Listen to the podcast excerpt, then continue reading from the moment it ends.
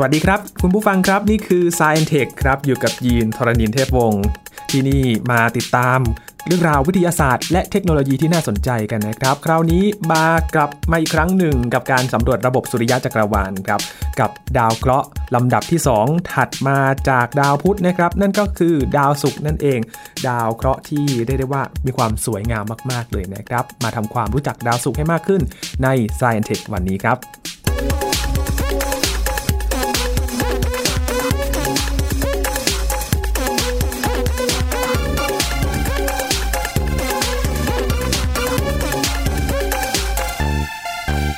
แน่นอนครับ เรื่องนี้มาคุยกันต่อนะครับ อยู่กับพี่ปองแปงอัยวรงค์จัทมาศนะครับ สวัสดีครับพี่ปองแปงครับ สวัสดีครับยินคราวก่อนเราพูดถึงดาวพุธนะครับรู้จักกันมาพอสมควรเลย แต่คราวนี้มาถึงดาวศุกร์กันบ้าง น่าจะเป็นดาวเคราะห์ที่น่าจะคุ้นเคยกับใครหลายคนนะครับพี่ปองแปงใช่ฮะ จริง ๆ เดี๋ยวถามยินก่อนดีกว่าครับว่ารู้อะไรเกี่ยวกับดาวศุกร์บ้างครับ ดาวศุกร์เป็นดาวที่มีความสว่างสุขใสมากเลย แล้วก็มองจากบนโลกของเราได้ด้วย อันอันนี้ถูกก่อนเลยก็คือ ถ้าไม่นับดวงอาทิตย์กับดวงจันทร์นะครับครับดาวศุกร์เนี่ยสว่างที่สุดบนท้องฟ้าละอืมสว่างสุขใสอันนี้ถูกต้องเลยนะครับ ถ้าเรามองจากโลกเนี่ยแหละครับพี่ปองแปงเราจะสามารถสังเกตดาวศุกร์ได้ยังไงบ้างครับ อันนี้คำถามดีเลยครับ ก็เนื่องจากดาวศุกร์เนี่ยนะครับ มันก็เป็นดาวเคราะห์ที่อยู่อยู่ถัดจากดวงอาทิตย์มาเป็นลำดับที่สองนะฮะใกล้ดวงอาทิตย์ที่สุดก็คือดาวพุธเนาะถัดมาก็เป็นดาวศุกร์ครับ ทีนี้ถามว่าเราเราจะสังเกตมันได้อย่างไรคำตอบก็คือ เนื่องจากมันอยู่คือมันอยู่ใกล้ดวงอาทิตย์มากกว่าโลก ดังนั้นมันก็ต้องขึ้นตกไปพร้อมกับดวงอาทิตย์คล้าย ๆ กับดาวพุธนั่นแหละนะครับ แต่ว่าเนื่องจากมันอยู่ห่างจากดวงอาทิตย์มากกว่าดาวพุธมันก็เลยสังเกตเห็นง่ายกว่าดาวพุธฮะคือช่วงที่มันอยู่ห่างจากดวงอาทิตย์มากๆ เราก็สามารถสังเกตเห็นดาวศุกร์ได้ง่ายหน่อยนะครับ แน่นอนเราเห็นดาวดาวศุกร์ได้ในช่วงย่ำรุ่งนะครับ ก็คือเกือบเกือบๆจะเช้านะฮะ แล้วก็ช่วงโพลเพลเหมือนกันนะครับ อันนี้เป็นวิธีการสังเกตดาวศุกร์แต่ว่าความน่าสนใจของดาวศุกร์จริง ๆ มันคืออย่างนี้ครับ คือว่าการสังเกตดาวศุกร์ครับยิน นักดาราศาสตร์คนหนึ่งนะฮะใช้ดาวศุกร์ในการคล้ายๆ จะพิสูจน์หักล้างทฤษฎีที่ว่าโลกเป็นศูนย์กลางเอกภพได้อืมนะฮะคนนั้นก็คือกาลิเลโอครับครับกาลิเลโอนี่ก็เคยใช้กล้องโทรทัศน์ที่ประดิษฐ์ขึ้นเองเนี่ยนะครับส่องไปที่ดาวศุกร์แล้วพบว่า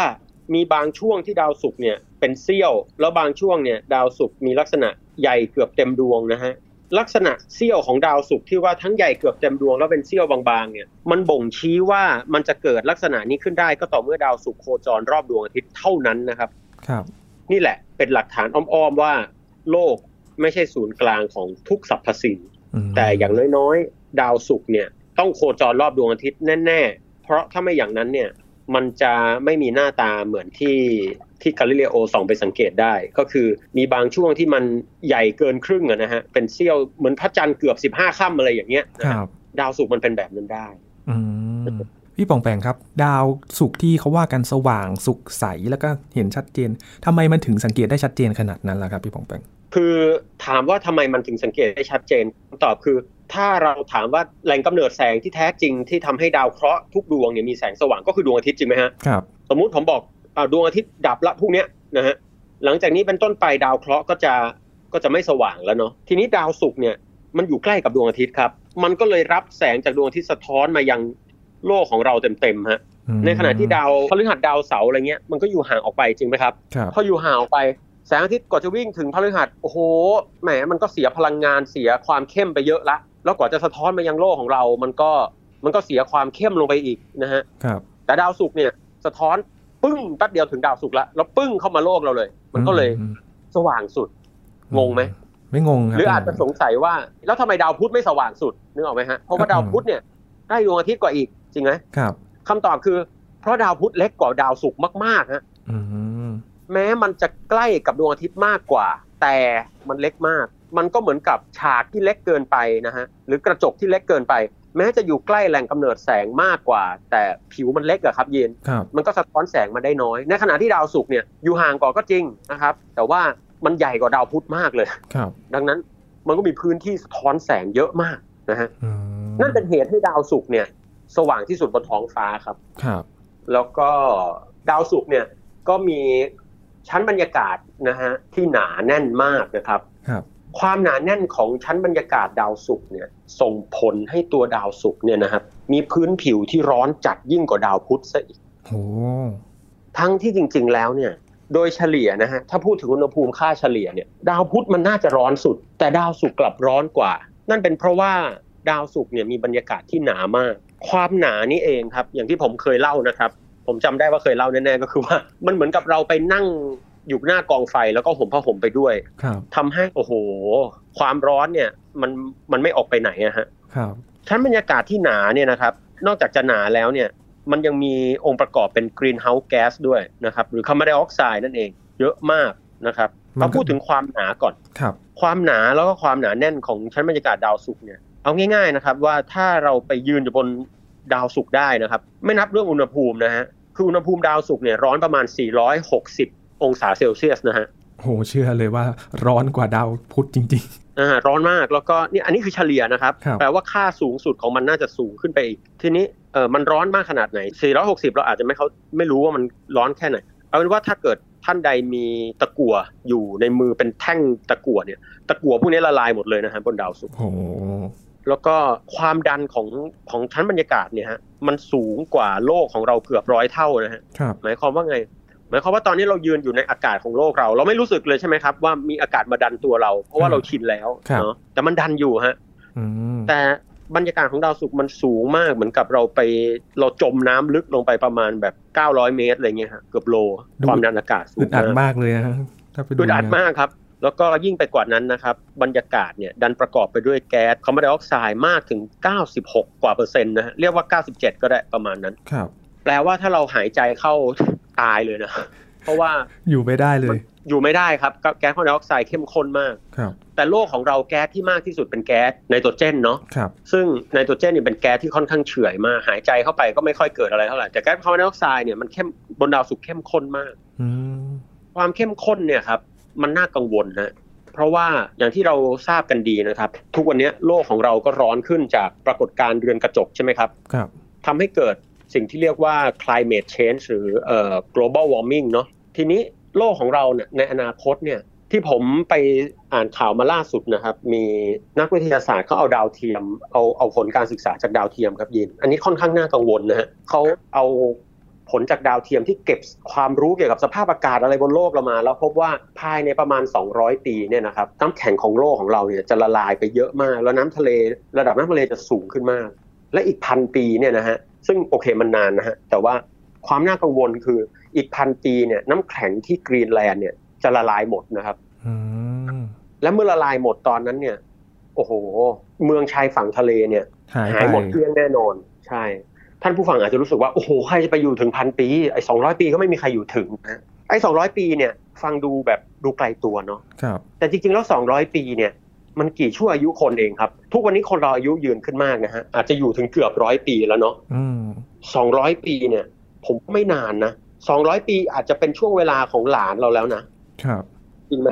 เราจะส่งมอบโลกแบบไหนให้ให้ให้ลูกหลานเราเรื่องเนี้ยผมว่าน่ากังวลคำถามคือแล้วน้ำแข็งกรีนแลนด์มันจะหายไปอะไรขนาดนั้นนะฮะที่เขามีงานวิจัยมาว่า 200 ปีเนี่ย ระดับน้ำทะเลอาจเพิ่มได้ถึงเมตรครึ่งนะครับ เนี่ยโอ้ แสดงซึ่งว่าเมืองริมทะเลนี่หายไปเยอะเลยจริงไปเยอะครับ เกาะเกิดอะไรภูเก็ตนี่ก็ไม่รู้ไปเปล่านะฮะ200ปีๆครับ ซึ่งแม็กซิมัมที่เป็นไปได้คือประมาณเมตรครึ่งเนี่ยนะฮะ มันน่ากังวลมากครับ เพราะถ้าเกิดคิดเอาง่าย ๆ คือเอาแค่ร้อยปีข้างหน้าเนี่ย มันก็จะเพิ่มขึ้น แม้จะไม่ถึงเมตรครึ่งแต่ก็เพิ่มขึ้นนึกออกไหมฮะอืมสาเหตุเนี่ยได้มาจากไหนเลยนะครับ มาจากการเพิ่มขึ้นของแก๊สคาร์บอนไดออกไซด์ฮะ แสดงว่าภาพนะครับของตอนนี้ดาวศุกร์เนี่ยอาจจะเป็น แบบเดียวกัน อนาคตของโลก ใช่อืมแต่ว่าทั้งนี้ทั้งนั้น เรื่องเนี้ยเราอาจจะต้องมันทำให้มันเกิดความน่ากังวลก็จริงนะครับ แต่ไม่ได้หมายความว่าเราจะป้องกันอะไรไม่ได้เลย เพราะว่าจำลองที่ที่ผมศึกษามาเนี่ย คือเขาต้องเขาสมมติว่าการปล่อยคาร์บอนไดออกไซด์มันอยู่ในระดับแบบปัจจุบันเนี้ยสม่ำเสมอไปเรื่อยๆอีก200 ปีนึกออกไหมฮะครับแต่ในระหว่างนี้ถ้าเราลดลงได้ หรือว่ามีนวัตกรรมที่ไปตักตวงคาร์บอนไดออกไซด์จากชั้นบรรยากาศให้มันกลับลงมาเป็น คือทุกวันนี้มันก็มีมีงานวิจัยด้านนี้เยอะนะครับ ไว้เดี๋ยวผมเล่าให้ฟัง เช่น การกลั่นคาร์บอนไดออกไซด์ออกมากลายเป็นสสารหรืออะไรเงี้ยนะอืมซึ่งต้องใช้พลังงานเหมือนกันไอ้พวกนี้ก็เขาก็ศึกษากันอยู่ แต่ถ้าเราไม่หยุดการปล่อยนะฮะหรือชะลออัตราการปล่อยอย่างจริงจังกว่านี้ผมว่าไม่ถึงร้อยปีเราน่าจะเห็นผลที่ที่น่ากังวลมากนะครับครับซึ่งดาวศุกร์เองเนี่ยนะครับ ถ้ายีนบอกว่าเป็นอนาคตของโลกเนี่ย นับว่าแบบน่ากลัวมาก เพราะว่าอืม ดาวศุกร์เนี่ยเป็น runaway greenhouse effect ครับ คือมันเป็น greenhouse effect ที่เกิดอย่างรุนแรงจนกูไม่กลับฮะโห กู่ไม่กลับเลย กู่ไม่กลับแล้วครับ คืออย่างนี้ฮะ โลกของเราเนี่ยมันมี greenhouse gas เยอะก็จริง และในอนาคตมันจะเลวร้ายก็จริง แต่มันยังกลับมาได้นะครับอืมพูดง่ายๆคือ ถ้าเราลดปริมาณคาร์บอนไดออกไซด์หรือการปล่อยลงได้เนี่ย มันก็ยังเป็นไปได้ แต่ดาวศุกร์เนี่ย ตอนเนี้ยมันร้อนจัดมาก ร้อนจนกระทั่งคาร์บอนไดออกไซด์เนี่ย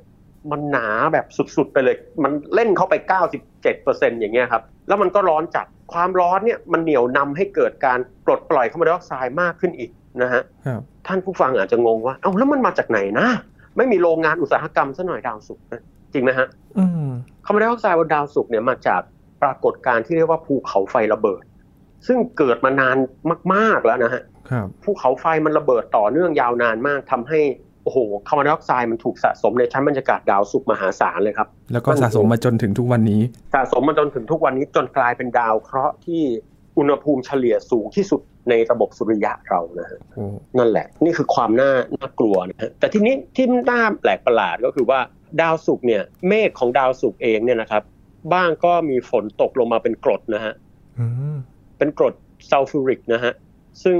บรรยากาศของดาวศุกร์เนี่ยเต็มไปด้วยความ extreme มากเลยคาร์บอนไดออกไซด์ก็ก็หนาแน่นนะครับฝนก็ตกลงเป็นกรดอีก แล้วเป็นกรดรุนแรงด้วยนะฮะดังนั้นความหวังที่มนุษย์จะไปอยู่บนดาวศุกร์ตอนเนี้ยถามว่ามีไหมคำตอบคือ จริง ๆ ก็น่าจะมีกว่าดาวพุธนะฮะสำหรับผม เพราะว่าอะไรเพราะว่าดาวศุกร์เนี่ยขนาดนะฮะและความหนาแน่นอะไรต่างๆ ค่อนข้างใกล้เคียงกับโลกเราครับนะครับ เหมือนน้องสาวเลยนะฮะอืมเออเป็นเหมือนน้องฝาแฝดนะฮะ แต่ว่าคาร์บอนไดออกไซด์มันเยอะมากไม่รู้จะดึงออกยังไง มันเยอะแบบหนาจัดเลย โจทย์ใหญ่คืออันนี้แหละสภาพกรดสภาพอะไรต่อมิใช่ครับยิมเป็นหญิงสาวที่สวยงาม แต่ก็แฝงความน่ากลัวอยู่เหมือนกันนะครับพี่บงแปงอ่าน่ากลัวมากอ่าที่บอกว่าเป็นหญิงสาวเนี่ยนะครับท่านผู้ฟังอาจจะทราบกันดีว่า ชื่อภาษาอังกฤษของดาวศุกร์ก็คือวีนัสวีเนาะนัสครับซึ่งเป็นเทพเจ้าแห่งความงาม และเทพเจ้าแห่งความรักของทางโรมันนะครับเป็นสัญลักษณ์ของเพศหญิงด้วยนะครับ ซึ่งยานที่ไปสำรวจดาวศุกร์เนี่ย ก็จะสังเกตเห็นพวกหลุมอุกกาบาตต่าง ๆ บนบนผิวดาวศุกร์เห็นอะไรพวกเนี้ยนะฮะก็มีการตั้งชื่อหลุมนะฮะเป็นชื่อของสตรีสำคัญบนโลกหลายๆหลาย ๆ หลุมด้วยนะครับ เช่นอืมเอ่อหลุมชื่อคลีโอพัตราครับอ่าตรงนี้ก็เป็นชื่อของพระราชินีคลีโอพัตรานะครับ ของอียิปต์โบราณ แล้วก็มีบางหลุมชื่อโมนาลิซาก็มีอืมมีหลุมชื่อโมนาลิซาด้วยโอ้นะครับ ก็ตั้งตามชื่อของภาพเขียน ซึ่งเขียนตามคุณโมนาลิซาเนี่ยนะฮะอืม นี่ก็เกี่ยวกับเรื่องที่ว่าเออดาวศุกร์เนี่ยเป็นเทพเจ้าแห่งความงามเนาะครับ นี่คือสภาพบรรยากาศแล้วก็พื้นผิวของดาวศุกร์นะครับ และการโคจรของดาวศุกร์เป็นยังไงบ้างครับอ่าอันนี้ก็น่าสนใจครับ คือดาวศุกร์เนี่ยเอางี้ก่อนมันหมุนรอบตัวเองเหมือนดาวเคราะห์ทุกดวงเลยครับ เพียงแต่ว่าการหมุนเนี่ยมันดันกลับด้านครับอืมชาวบ้านเนี่ยเขาหมุนรอบตัวเองในทิศทางหนึ่งนะฮะครับคือถ้ามันโคจรรอบดวงอาทิตย์วนซ้าย รอบตัวเองวนซ้าย ครับแต่ดาวศุกร์โคจรรอบดวงอาทิตย์เนี่ยวนซ้ายเหมือนชาวบ้านเลยคือคือโคจรในทิศทางเดียวกันหมดนะแต่ดันหมุนกลับกลับกับชาวบ้านนะฮะอืมเป็นดาวไม่กี่ดวงที่หมุนพิลึกมันหมุนกลับกับชาวบ้านหมดเลยครับซึ่งมันดูผิดมนุษย์ผิดธรรมชาติพอสมควรนะครับ ก็มีทฤษฎีมองว่า เออเป็นไปได้นะที่มันอาจจะโดนในอดีตดาวศุกร์อาจจะเคยหมุนเหมือนโลกของเรานี่แหละครับหมุนรอบตัวเองตามปกติ แต่ว่าอาจจะโดนอุกกาบาตหรืออะไรสักอย่างชนแรงมากจน จนมันหันไปเลยอะฮะอืมแต่มันก็น่าแปลก คือถ้ามันชนแรงขนาดนั้นเนี่ย มันน่าจะเห็นอะไรที่แบบ มันอาจจะแตกไปแล้วหรืออะไรเงี้ยนะฮะครับตอนนี้เรายังไม่ไม่แน่ใจว่ามันจริงหรือเปล่า แต่เราก็เชื่อกันแบบนั้น อย่างโลกของเราเนี่ย ที่มันมีแกนเอียง 23.5 องศาอย่างที่เราเรียนกันมาเนี่ยนะครับ หลาย ๆ คนก็เชื่อว่ามันถูกชนนะฮะ จากอุกกาบาตสมัยโบราณทำให้แกนโลกเอียง ใช่ครับ คือตอนแรกมันควรจะตั้งตรงใช่ไหมฮะครับ แต่การเอียง 23.5เนี่ยมันมันเอียงค่อนข้างเยอะพอสมควร อาจจะเกิดการชนเหล่านี้ได้นะครับอืม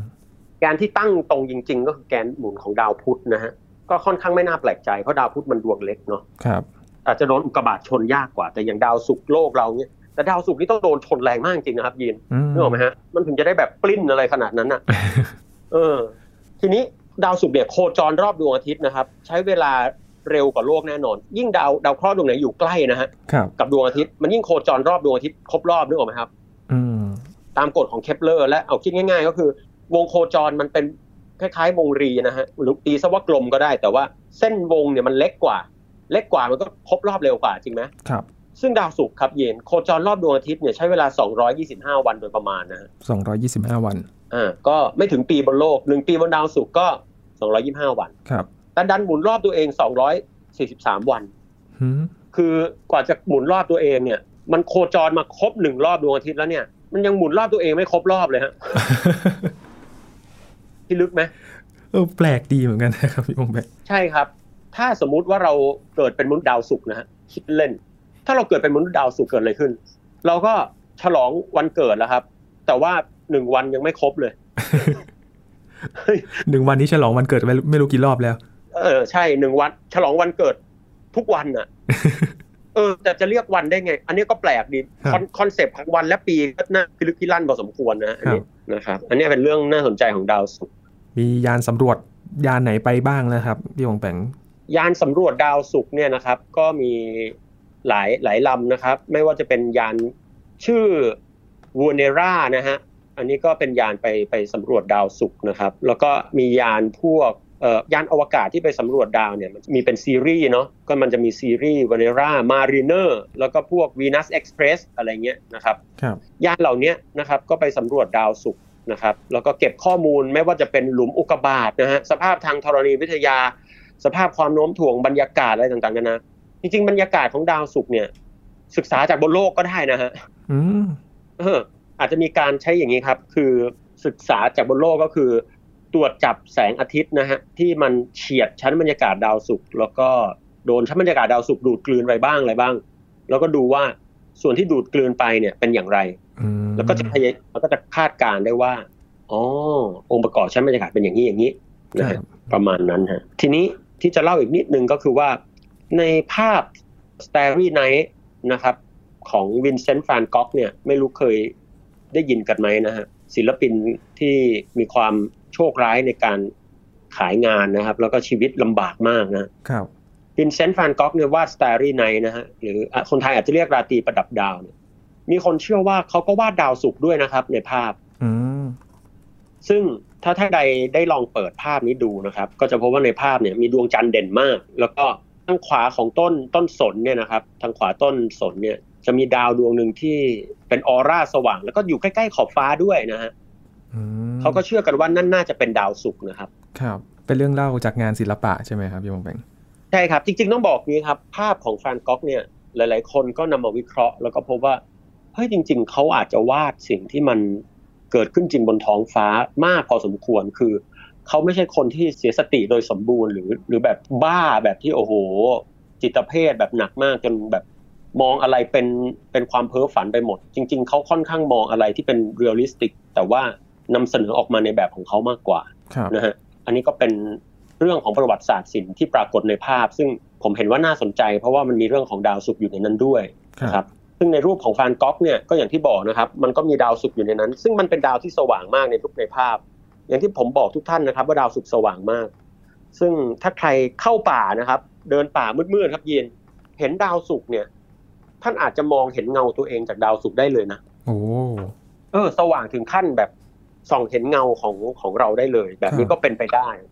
นะครับ แล้วทีนี้ครับพี่ปองแปงมันมีอะไรที่น่าสนใจที่เขาอยากจะค้นหาเกี่ยวกับดาวศุกร์กันอีกไหมครับอ่าเอาเรื่องที่เราหาไปแล้วก่อนดีกว่าครับนะฮะคือดาวศุกร์เนี่ยมันมีปรากฏการณ์หนึ่งครับ ที่เรียกว่าเป็นคีย์เวิร์ดนะฮะมีความสำคัญต่อวงการดาราศาสตร์มาก ๆเลยนะฮะมากแค่ไหนอะเหรอโอ้โหถ้าไม่มีปรากฏการณ์เนี้ย ดาราศาสตร์นี่อาจจะพัฒนาลำบากมากเลยอืมนะครับ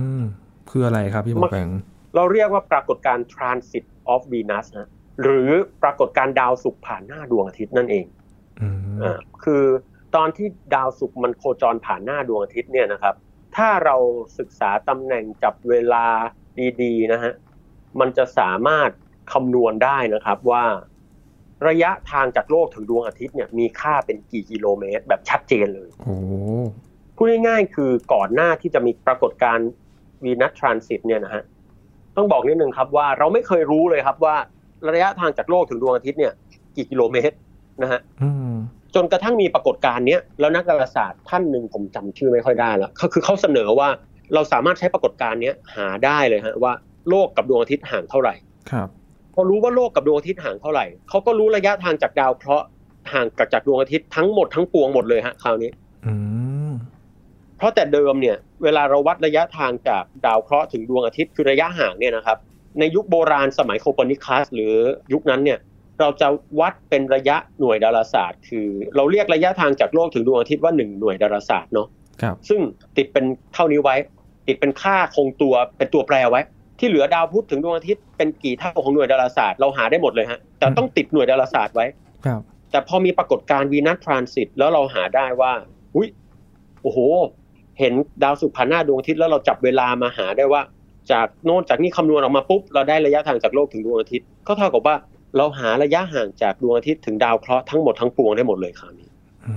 มนั่นทำให้ปรากฏการณ์เนี้มีความสำคัญมาก ซึ่งมันเกิดครั้งล่าสุดไปครับยิน เมื่อไหร่ครับปีปี 2012ฮะอืมนะครับ ปี 2012 เกิดวีนัสทรานสิตขึ้น แล้วมันก็จะไม่เกิดอีกเร็วๆนี้นะฮะ เกิดอีกทีน่าจะช่วงปี 2,100 อะไรเงี้ยโอ้โหอีกนานเลย อีกนานเลยครับ แต่ผมก็อยากรอดูเหมือนกันนะครับพยายามจะรักษาเอ๊ะโอ้โหแต่ 2,100 นี่แบบอีกจะยังไงดีพี่อีกป๋องแป๋ง8อีกร้อยปีอะโอ้โห ผมต้องแบบ130กว่าอืมหวังว่าตอนนั้นจะมีแบบเทคโนโลยีที่ทำให้แบบ เปลี่ยนร่างกายได้ทั้งหมด แล้วร่างกายผมเป็นไซบอร์กไม่ต้องไม่ต้องแก่อะไรเงี้ยนะแต่ก็กลัวเป็นอัลไซเมอร์อยู่ดีอะนะฮะโอ้นี่เป็นการเคลื่อนที่ของดาวศุกร์ที่ทำให้ได้ข้อมูลอะไรเยอะเลยนะครับพี่ป๋องแป๋งใช่ครับ แต่ทีนี้ยินถามว่าแล้วเราคาดเราหวังสนใจอะไรดาวศุกร์เพิ่มเติมไหมใช่ไหมครับครับคือตอนเนี้ยดาวศุกร์เนี่ย มันเป็นดาวที่ไม่มีดวงจันทร์นะฮะอืมทั้งที่จริง ๆ ดาวมันใหญ่ใกล้ๆเคียงกับโลกทำให้เราก็ เอ๊ะ มีหลายทฤษฎีเหมือนกันนะฮะที่มาอธิบายว่าเฮ้ยทำไมมันไม่มีดวงจันทร์ล่ะครับนะครับ เป็นไปได้ไหมที่มันอาจจะมีแล้วมีเหตุการณ์บางอย่างทำให้มันสูญเสียดวงจันทร์ไปหรืออะไรต่อมีอะไร ตรงนี้ก็เป็นทฤษฎีหนึ่งที่ก็กำลังถกเถียงกันอยู่นะครับ แม้จะไม่ใช่เรื่องใหญ่แต่ก็น่าสนใจนะฮะแล้วก็เราก็ศึกษาพื้นผิวของมันนะครับ แล้วก็รวมทั้งลักษณะแกนกลาง โครงสร้างภายในรวมทั้งเอ่อภูเขาบนดาวศุกร์หรือแม้แต่ร่องขนาดใหญ่บนดาวศุกร์นะครับครับ ที่ยานอวกาศต่างๆ ถ่ายมาได้เนี่ยตอนนี้ธรณีวิทยาของดาวศุกร์เราก็รู้พอสมควร แต่ว่าในอนาคตถามว่า อันนี้ก็เป็นการวิเคราะห์ส่วนตัวนิดนึงนะฮะ เช่นว่า เอ๊ะ เราจะไปตั้งรกรากอยู่ได้ไหม ผมว่าก็คงไม่เร็วๆนี้แน่นอนนะอืมเพราะว่าอย่างที่บอกมันมี greenhouse gas ที่รุนแรงมาก แล้วก็ภูมิประเทศของมันเนี่ย โอ้โห แตกต่างจากบนโลกมากนะฮะครับแต่บรรยากาศเนี่ยเป็นเรื่องใหญ่ที่สุด นะครับอุณหภูมิอย่างเงี้ยฮะเป็นเรื่องใหญ่ที่สุด สมมุติว่าถ้าเราเอา greenhouse gas ออกได้หมด แล้วปรับสภาพอุณหภูมิได้เนี่ยผมว่าเรื่องเนี้ยจะเป็นเรื่องที่ทำให้มนุษย์ไปอยู่บนดาวศุกร์ได้อย่างแท้จริงนะครับ แต่เหนืออื่นใดครับ คือดาวศุกร์เนี่ยเรายังไม่ค่อยรู้ว่ามันถ้าเราไปอยู่ได้จริงเนี่ย มันจะมีทรัพยากรอะไรให้เราให้เราอยู่ได้บ้างอย่างแท้จริงนะฮะอืมเพราะว่าฝนก็ตกมาเป็นกรดเป็นไหลน้ำก็ไม่มีนึกออกไหมฮะครับโอ้โห แบบเนี้ยลำบากเลยครับ นี่เป็นเรื่องของดาวศุกร์นะครับ ที่ขึ้นชื่อว่าเป็น น้องสาวของโลก แต่ว่าบรรสภาพบรรยากาศนี่ดูปั่นป่วนมากเลยนะครับ ปั่นป่วนรุนแรงครับ เป็นน้องสาวที่แบบฮอตมากครับแต่ก็นะรอชมจากบนโลกดีกว่านะครับ สว่างสุขใสดี ใช่ครับ แล้วก็ท่านใดมองเห็นดาวศุกร์นะครับ กล้องมือถือเป็นเป็นดาวเคราะห์ไม่กี่ดวงนะฮะที่เราเอากล้องมือถือถ่ายแล้วติดนะฮะอืมก็เวลาดาวศุกร์ขึ้นนะครับ จะเห็นสว่างแบบสว่างมากเลยนะครัฮะบก็ถ่ายรูปเล่นก็สวยงามดีนะครับ ครับนี่เป็นดาวเคราะห์ดวงที่ 2 ในระบบสุริยะที่เรามาทำความรู้จักกันนะครับ แน่นอนว่ายังมีอีกหลายดาวเคราะห์ที่มาคุยกันต่อนะครับพี่ปองแปงเดี๋ยวคราวหน้าเราคุยเรื่องดาวเคราะห์ดวงหนึ่งดีกว่าครับชื่อโลกครับ คือเรารู้จักโลกของเราดีอยู่แล้วจริงไหมครับยินครับแต่ว่าเรารู้จักโลกในฐานะของของบ้านเรา แต่เราอาจจะไม่ได้มองมันในฐานะดาวเคราะห์เนาะอืมทำไมเราไม่ลองพูดถึงโลกในฐานะว่า ในแง่ของดาวเคราะห์แล้วเนี่ยมันเป็นอย่างไรนึกออกไหมฮะว่าครับในระบบสุริยะอื่น ๆ เรามีโอกาสเจอแบบโลกของเราแค่ไหน แล้วก็โลกของเราเนี่ยมันไปคล้ายคลึงหรือแตกต่างจากดาวเคราะห์นอกระบบสุริยะหรืออะไรมากน้อยแค่ไหนเดี๋ยวเรื่องเนี้ยเรามาคุยกันคราวหน้าถึงโลกของเราในแบบ มองแบบดาวเคราะห์ดีไหมดีเลยครับพี่ปองแปงเดี๋ยวรอติดตามในครั้งหน้านะครับ วันนี้ขอบคุณพี่ปองแปงมาก ๆ เลยครับ ครับยินดีครับ สวัสดีครับ ครับ นี่คือ Science Tech ประจำวันนี้นะครับ ติดตามรายการของเราได้ที่ thaipbsradio.com ครับ ช่วงนี้ยินทรณินเทพวงศ์พร้อมกับพี่ปองแปงอ่านวรงค์จะธรรมาศลาคุณผู้ฟังไปก่อนนะครับ สวัสดีครับ